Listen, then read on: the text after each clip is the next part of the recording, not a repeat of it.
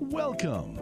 This is EIG, Milwaukee's philanthropic community, with your host, Jill Economou, on News Talk 1130 WISN.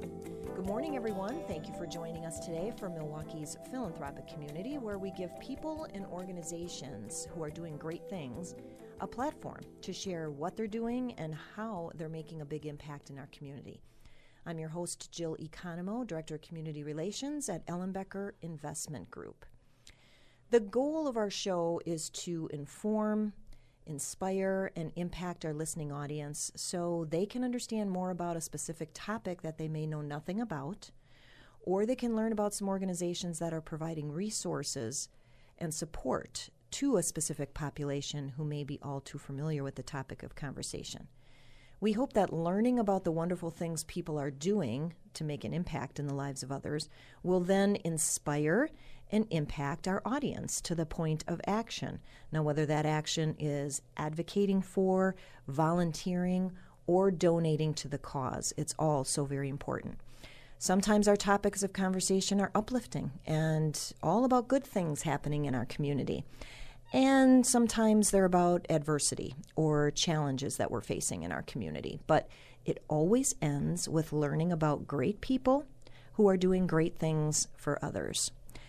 So, my first guest today is Dr. Debbie Lassiter, Executive Director and co founder of the Convergence Resource Center. Welcome to the show today, Dr. Lassiter. Hi, Jill. Thank you so much. And we'd like to say thank you to the Ellenbecker Investment Group for having us and giving us this wonderful opportunity. Well, you're certainly welcome. So, why don't you start by first telling us who the Convergence Resource Center is and what they do and why you serve as the executive director? So, the Convergence Resource Center was started almost 20 years ago to provide services for women originally being released from incarceration. But as time went on, we were made very well aware of the population in prison that actually were women that were suffering from now what we call human trafficking. So we looked around for services for those women and just couldn't find a whole lot of them. So we started it. Women were saying things to us like, I'm going to end up back in prison because my boyfriend's going to beat me up and make me sell myself and no one can help me. Mm-hmm. We thought that can't, that just can't be true. The reason I serve as executive director is because, well, typically when I want something done and I can't find it, I just start it. There you go. There you go. We need a lot of women like that, right? That's, that's awesome. Did, yeah. That's awesome. So you are trying to provide a solution to the challenge that we face. Yes. Um, now, some people may be familiar, but maybe some people don't. Um, tell us how you define human trafficking. Well, human trafficking, a lot of people have a misconception about what it actually is. Um, but human trafficking uh, can involve fraud, force, or coercion. It has to involve one of those three.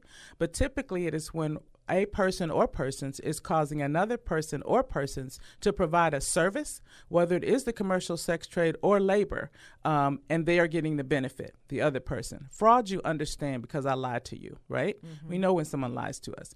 Force, you understand because I inflict physical pain, but coercion is tricky because coercion makes you think you wanted to do it, which makes it very difficult for law enforcement to do something about it because many times they don't self identify and they will not report it as a crime. Mm, mm. Well, like you said, that there are misconceptions and, and sometimes there are myths regarding human trafficking, right? Um, tell us more about what those are. Give us an example. Well, some myths are that prostitution and human trafficking are the same thing, and they are not. Um, in prostitution, you're getting the benefit, right? Only you, not your drug dealer, not your family, just you. In human trafficking, someone had to cause you to do it, all right? And they are doing it usually against your will. Um, human trafficking, another myth also is that human trafficking is reported all the time, which is not true. It's not largely reported and many times incorrectly reported even crimes are reported as something other than human trafficking, so they're not counted in statistics for the organizations. And so many areas think that they're safe. Human trafficking exists in all 72 counties of Wisconsin. It crosses every socioeconomic background, it crosses every ethnic group. It's everywhere, whether it's the suburbs, whether it's rural or the city, it's everywhere. Mm-hmm. And many times we're looking right at it, and that's why it's allowed to hide in plain sight. Mm-hmm. Well, what are some of the needs then of the survivors and the services that you offer to, to meet those needs? Well, we actually offer 22 trademark services that don't exist anywhere else because, like I said, if it's needed and I can't find it, I'll just start it. Uh, but one of the largest needs that they have is, is for some sort of mental health. Um, after being trafficked, they have mental health issues no matter how long they were trafficked, whether it was a day or years. Um, and often we find psychotherapists and counselors that don't have any training in dealing with the survivor and may often re victimize without realizing that that's what they're doing. So we have specific programs with that that cover all pieces of that mental health. Also, housing and employment. Housing is a big problem for human trafficking survivors because just because you find a nice house in this area doesn't mean you can live there because if something happened that triggered you in that area, you can't now go back and live there. Mm. And then also, people have this mindset that they should be happy whatever I give them to live in. That's not true. Okay, and we also then believe that people are in it because they want to be and that's not true either. Mm. When we first started working on this, people told us, "Oh, those are just fast girls who are out there that want to do that." It's not. And many detectives came back to me and apologized after it came to light actually what was going on. Mm-hmm. So it's not something people are doing willingly. That would make it not be human trafficking because there's no force, fraud, or coercion. Right. And then you offer support groups too, right? Absolutely. Yeah. Uh, group, uh, the group or individual support is offered. Um, our support groups were developed out of the needs of our clients. Every service that we have is client focused, and it started because of a need from our clients. We found that many times they don't understand themselves what happened to them. So we have a 10 week psychologically walking them out of the commercial sex trade. Because if they don't understand what happened to them, already they're going to go back 7 to 15 times okay? But if they don't even understand what happened to them they don't know that they need to get away from it. Mm. when you're dealing with something like interfamilial trafficking where the family members are trafficking them they think this is how this is supposed to go because this is the family business. The boys are taught to be traffickers the girls are taught to be trafficked. They're not going to report that to you at school. They're not going to re- complain about it in a in a group because they think that this is the way it's supposed to go. And us seeing those kinds of things surrounding us, one girl came to us and she said, "I really don't know why everybody's upset. My whole family does this." And when you're looking at a person, now you have to explain to them that your family that you believe loves you is actually trafficking you. That's a difficult talk. I imagine. That's a difficult talk. Yeah. yeah. Wow. Wow. I I can't even imagine. That just blows my mind. And I'm sure there's some listeners that are saying the same thing. You know, that's that's again why we do shows like this so that we can educate people about the challenges that that uh, we're facing here in our city. Um, well, aside from family members that are actually trafficking their their uh, children or their their siblings, um, family members or loved ones of survivors need support too, right? Uh, what services do you offer for them? So we developed a program called Through the Eyes of a Parent because uh, we had ladies coming to us saying, um, "I told my family what happened." Because when they come back home, that's the first thing, right? What happened to you? What happened? And when they start to tell them what happened, they're not ready to hear that my loved one was kept in a cage and treated like an animal and sold to me. They're not ready to hear that.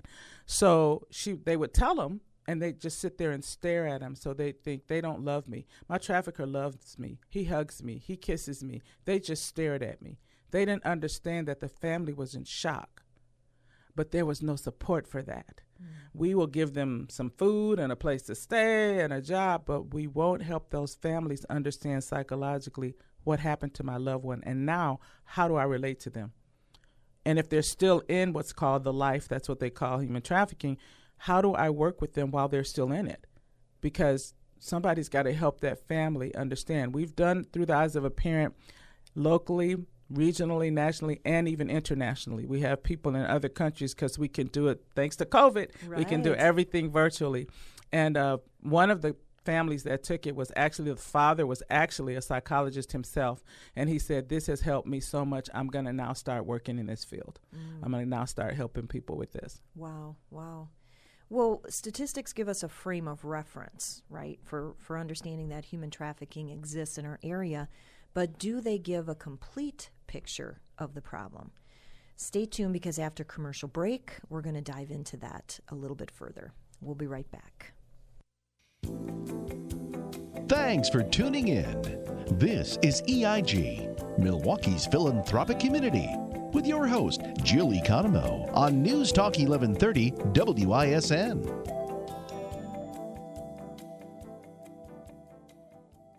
Welcome back. I'm your host, Jill Economou, and I'm talking with Dr. Lassiter, uh, Executive Director and co founder of the Convergence Resource Center. So, I said before the break that statistics give us a frame of reference for understanding that human trafficking exists in our area.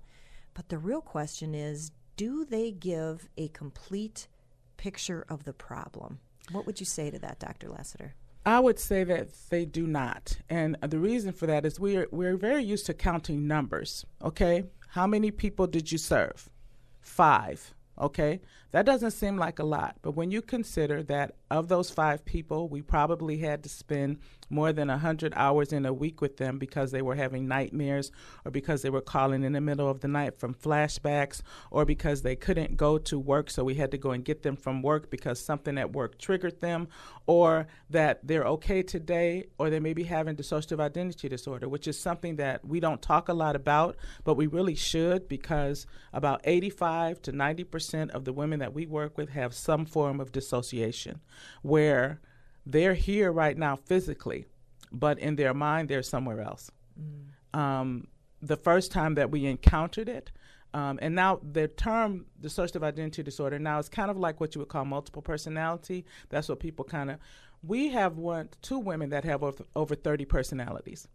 And the reason is because when a child is assaulted or attacked and they can't escape physically, they escape mentally. Mm-hmm. Many times that creates another personality.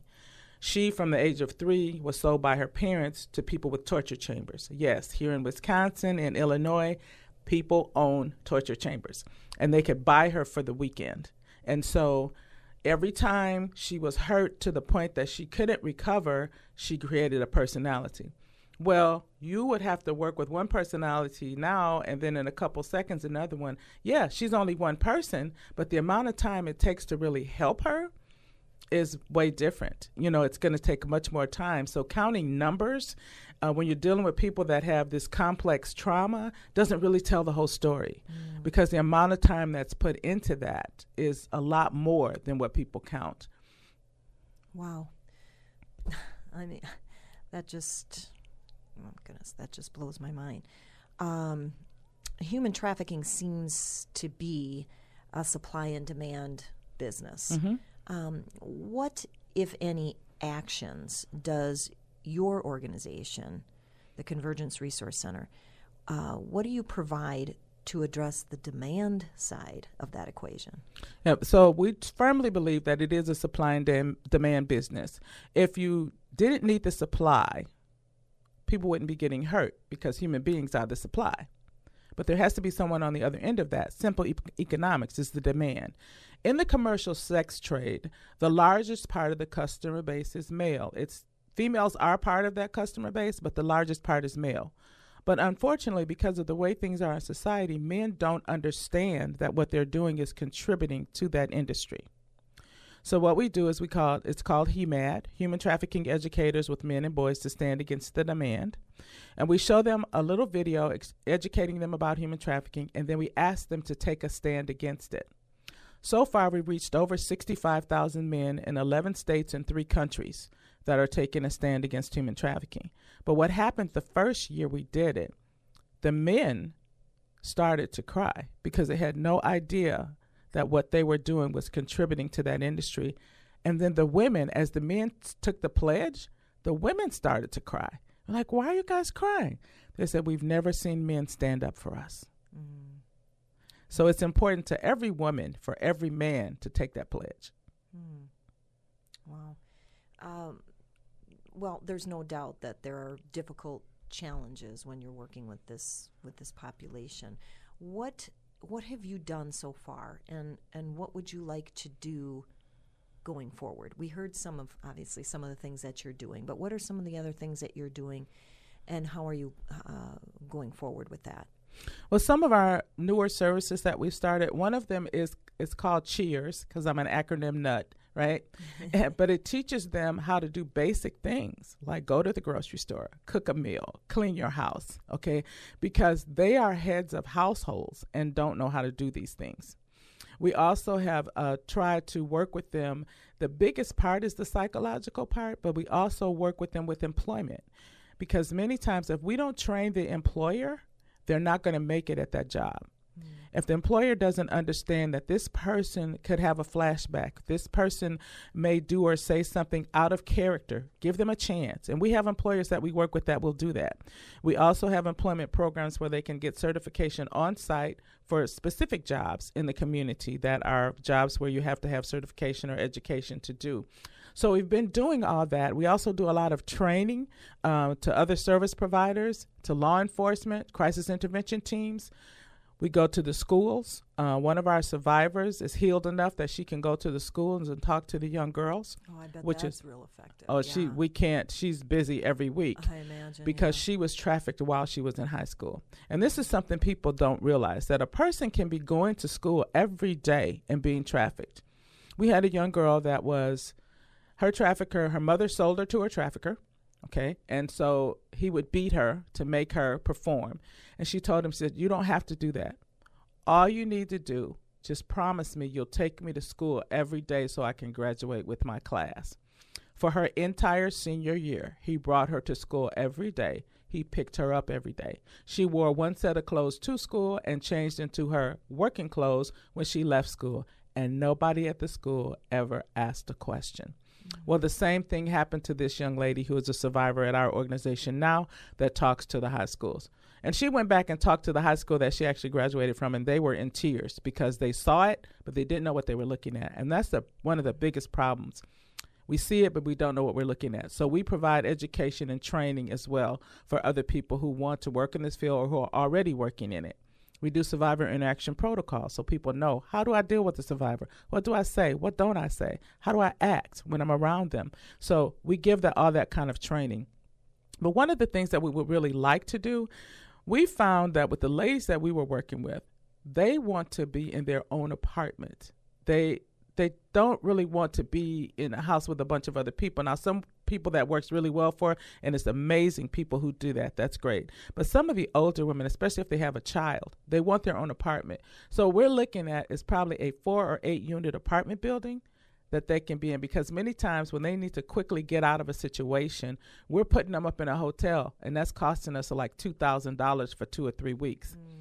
But if we had a building that we could put them in, and then while we're looking for a place for them to stay, and sometimes if they had a very traumatic experience and they're having nightmares and screaming, we can put somebody in there with them, but they they need to be isolated. They need to be alone. Many times when we come back from doing rescues at the Super Bowl, those people need to be in a separate in a separate room.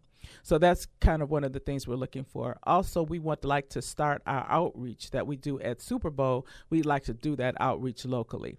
We already do it over the phone, but we want to start going out doing that outreach. And the materials and things to do that with are things that we would be seeking to get support for.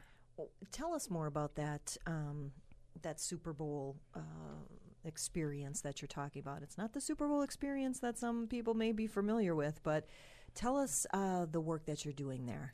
So what we do is we go down to the Super Bowl, and it's not the Super Bowl; it's the events around it. Uh, one year, one uh, one strip club flew in 150 girls in one day.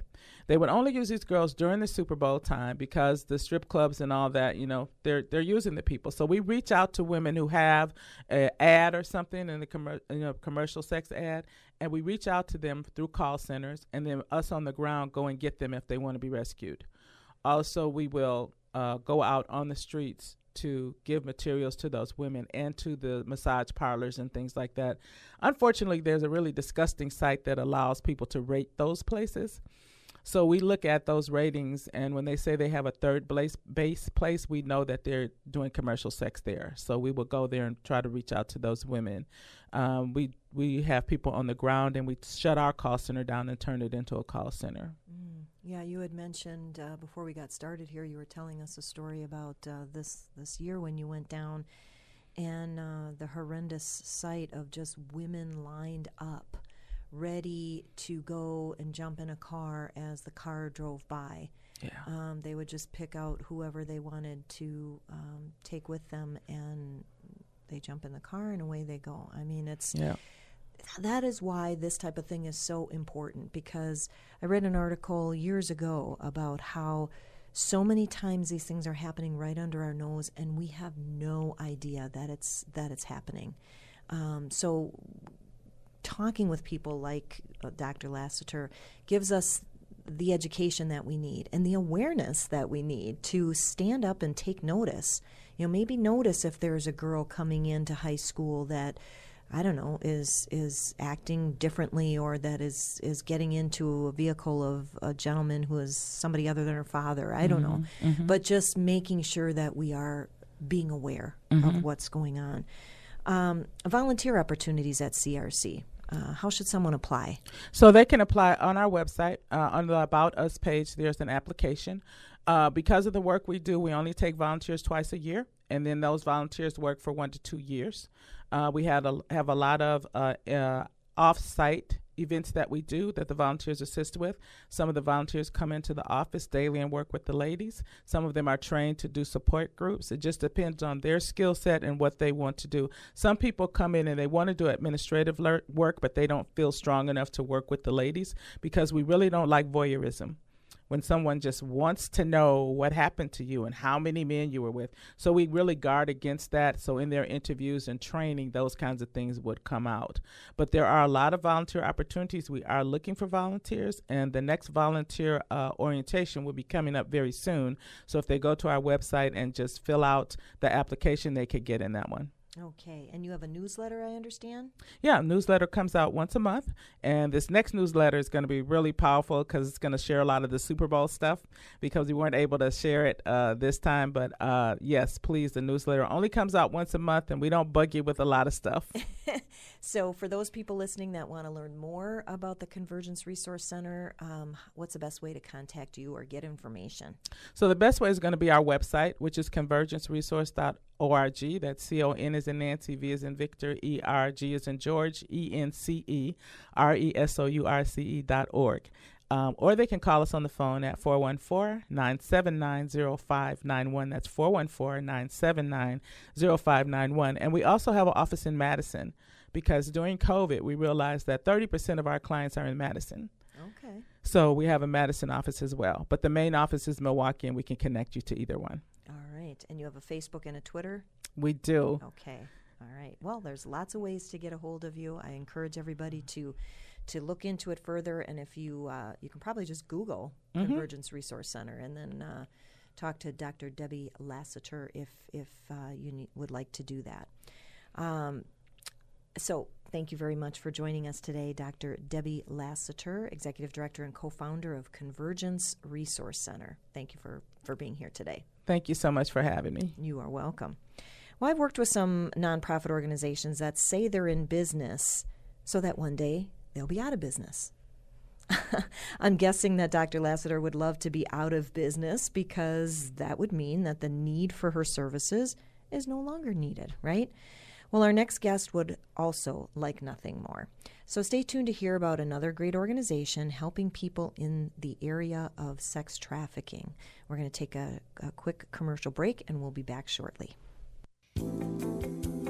You're listening to EIG, Milwaukee's philanthropic community, with your host, Jill Economou, on News Talk 1130 WISN. Welcome back to Milwaukee's philanthropic community brought to you by Ellenbecker Investment Group. I'm your host, Jill Economou, Director of Community Relations. My next guest today is Krista Hull, founder and executive director of Redeem and Restore Center. Welcome to the show today, Krista.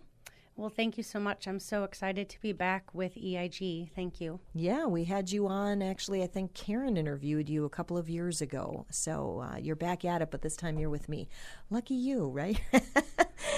um, so, why don't you start out by telling us how your story led to you doing this type of work?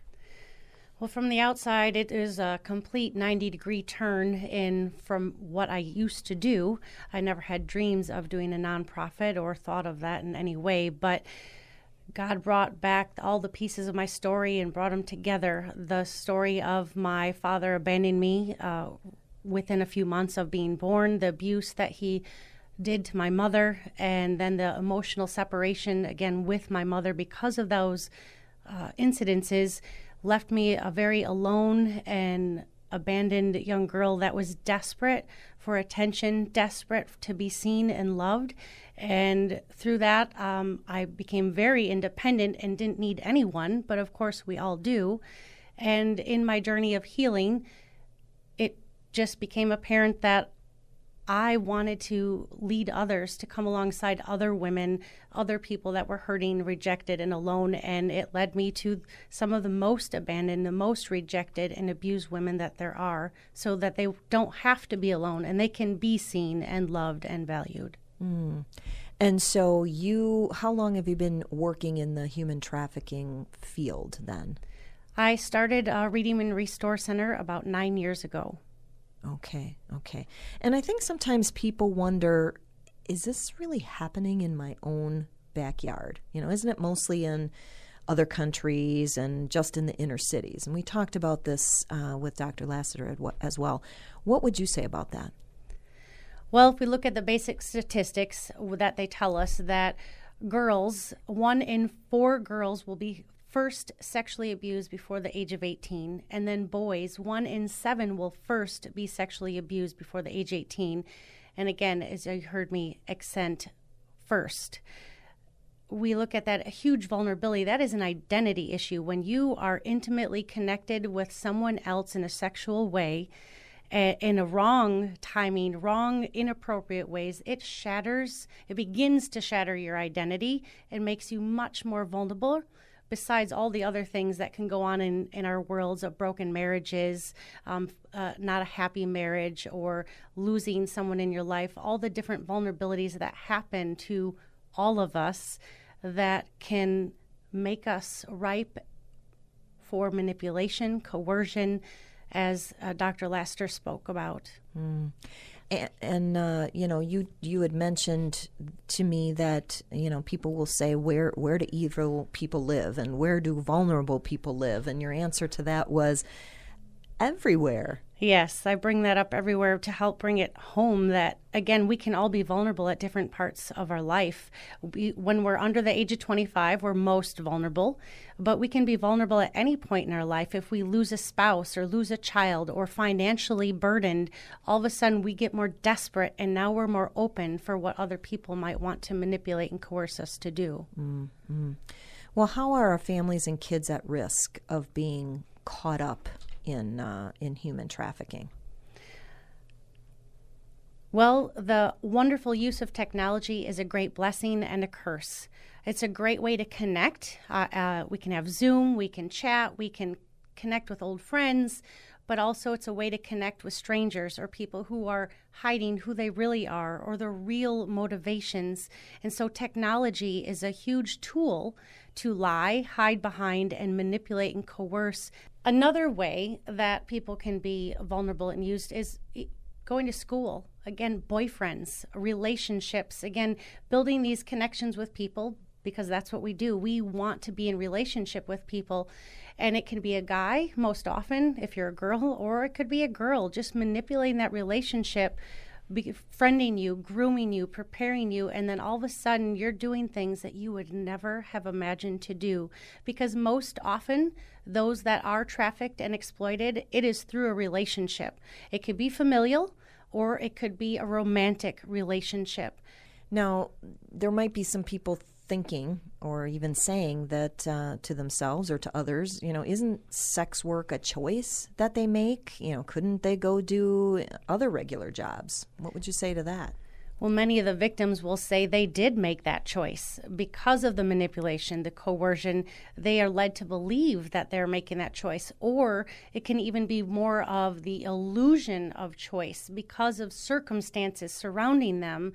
They feel this is what they have to do if they're going to keep their boyfriend or if they're going to be able to pay their bills eh, that the, they're being coerced to help with they've got to do what they're being asked to do or manipulated and led to do. Or if they're a young child, again, they're readily going to do what an adult tells them or an older youth is going to tell them because they want to be liked. They want to be seen. They want to be valued. So they're going to follow the rules that you're laying out for them. Mm. What about this trauma bonding? You had talked to me about that uh, before the interview. Share share what that's about. So, when you are abused, a trauma, um, in a graphic way, especially sexual or m- even just the emotional abuse of manipulating you over and over, and if it's especially from familial or a good relationship, you begin, they call this, you begin to have this trauma bond because you feel they do love you. They do see you and do care about you, though it's really an illusion. It's not real and authentic. Mm give us some examples, if you can, um, of some of the women that you have helped. Give us like situational examples. Well, recently, uh, one of the women that we got to uh, walk alongside had a horrific uh, story. Her parents actually uh, had chains and locks on the refrigerator they would invite their friends over for these sex parties, and their children were to perform. And once they performed, their reward was they got to eat. And obviously, um, this trauma of this repetitive actions and them going to school, there were obvious signs of trouble with the youth. And so, thank goodness, someone called and brought in um, family services, and they were at some point finally removed from that home uh, at one point, she finally did have a, a great mother figure that did care about her and gave affection and helped her. But never did they go back and deal with the damage that was done, the identity that was begun to be broken, these things that she accepted as normal. And so here she is, well over 30. She had been married for 20 years, gave birth to three children, loved her children, tried to make this marriage work because she thought this husband loved her, but he abused her and used her in other sexual parties and actions because, again, she went along with what was normal for her and she wanted her marriage to work. And uh, he even had forced her to have sex with someone else and get pregnant, and then he used that against her.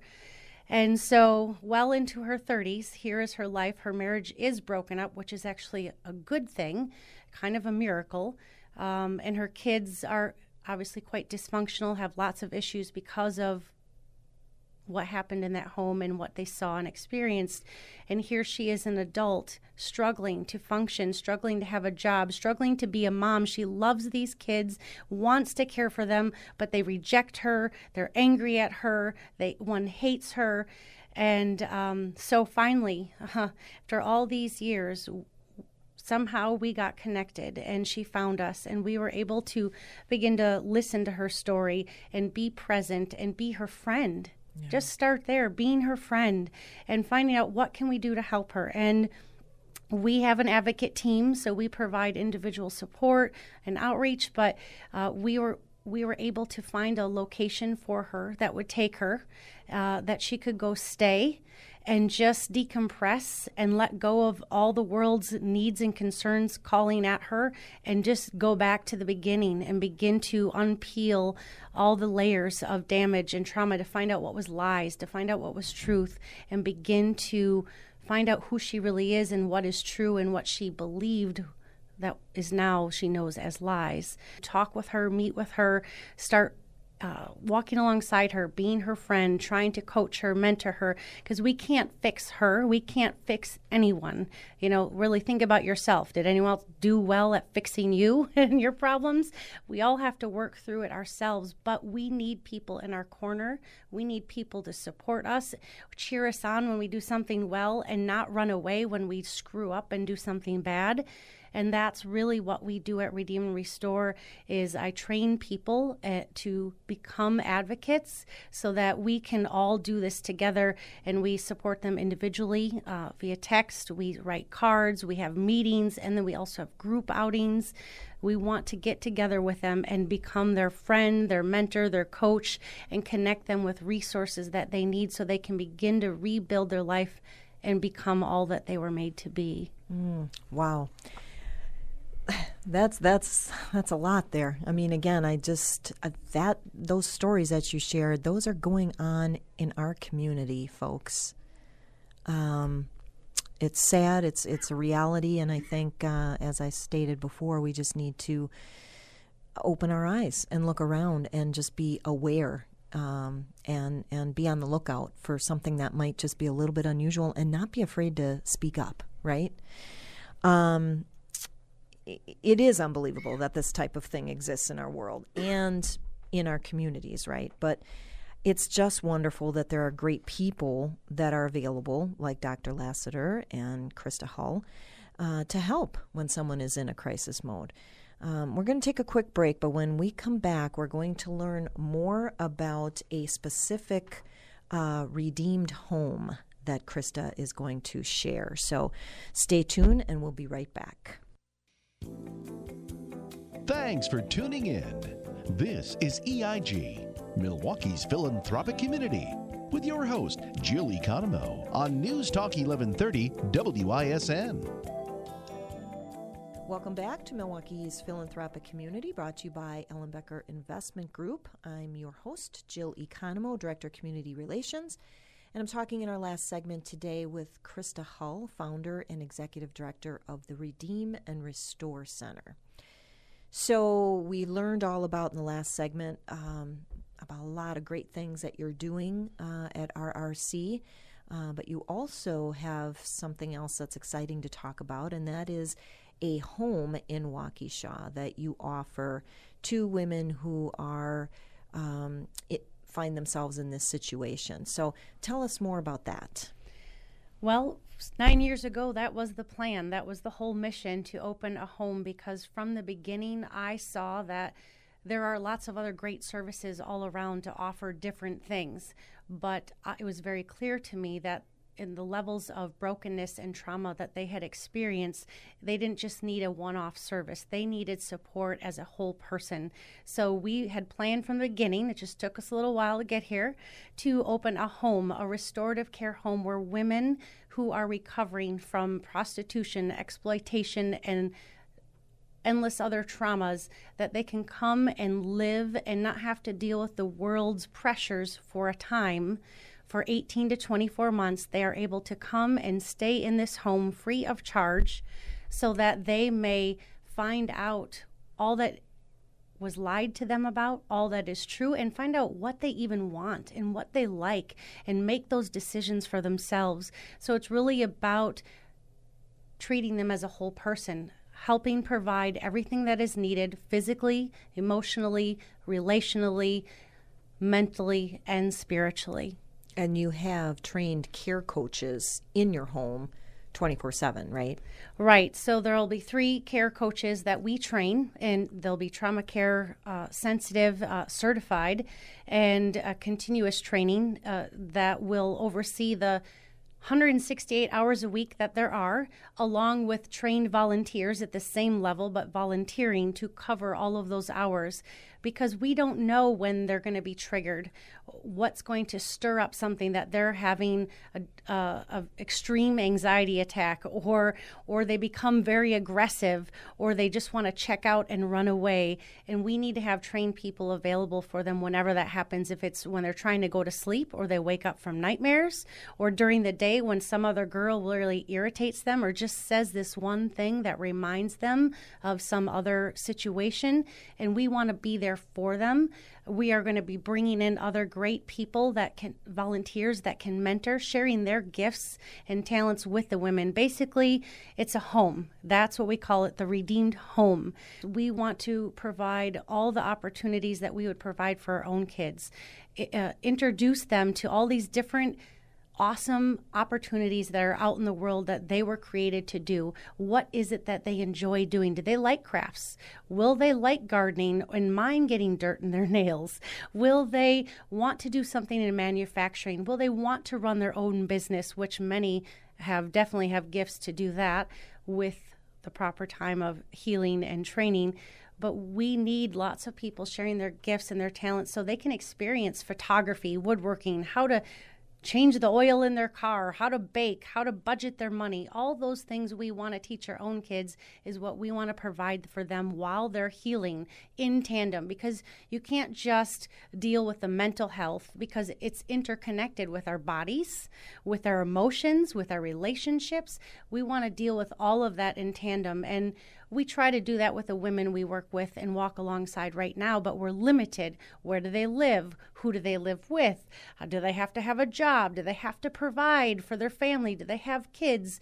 And so, in this environment, it's a much, uh, in, in a way, an expedient accelerated way of healing because they don't have to deal with all these other things. They can get to a foundation of healing. So we're not fixing them while they're there.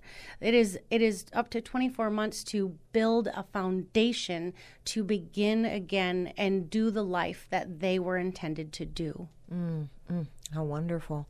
Can can a woman who has children come to the house? We will be working with another nonprofit because unfortunately and almost shockingly, some do have custody of their children and and so we want the children to be safe and cared for and be kids and then help the mom heal and become the mom that she wants to be, but not give away her rights, not lose her kid, but then they can still get together, but again, be safe, heal, grow. So when they come together, they can be more of what the mom and what wants and what the child really needs. Yeah, and it's wonderful when uh, nonprofits can work together for yes. the greater good, right? To bring yes. together a great solution. Um, how does RRC differ then, would you say, from other opportunities in the community to help those that are struggling? Well, like I said, we want to focus on the whole person. We don't want to just have this one off service, which again, though they're needed, but again, this is a very obviously intense program, uh, and, and, we'll be bringing people in and, and, taking them to other places to serve and volunteer as well. Uh, getting used to going to the museum and going to the park, interacting with people, and also bringing in men. They need to learn how to have healthy relationships mm-hmm. and interact with men who don't want anything from them, learning those experiences. So, really, because we do that whole focus on the whole person, that is really how the home differs from all these other surfaces but that that's where our heart is is that full foundational restoration. Um, so for those listening that want to learn more about the redeem and restore center how can people really make an impact any way that someone volunteers or donates is making an impact in the women's lives because right now uh, we are primarily we've always primarily been run by volunteers. And without people helping to run the organization you know like a business the office events outreach all of that uh, plus working directly with the women. And again, that is more intense training, more of a commitment. And so there are fewer people that are willing to do that. But even all these other ways, we all can make an impact together and be a part of seeing women's lives redeemed and restored. And people can join with us by going to our website at uh, redeem and spelled out and D restore.org they can sign up at the bottom of the page for the newsletter and dip their toes in and just see what's going on pay attention find out see where we'll be what's our calendar of events how they can get trained or get involved or they can go directly to our take action on our website volunteer, donate right there. Because, yes, whether you give $5, $50, it all matters. Whether you volunteer one time a year or you volunteer every month, you get to be a part of helping women find freedom and life again.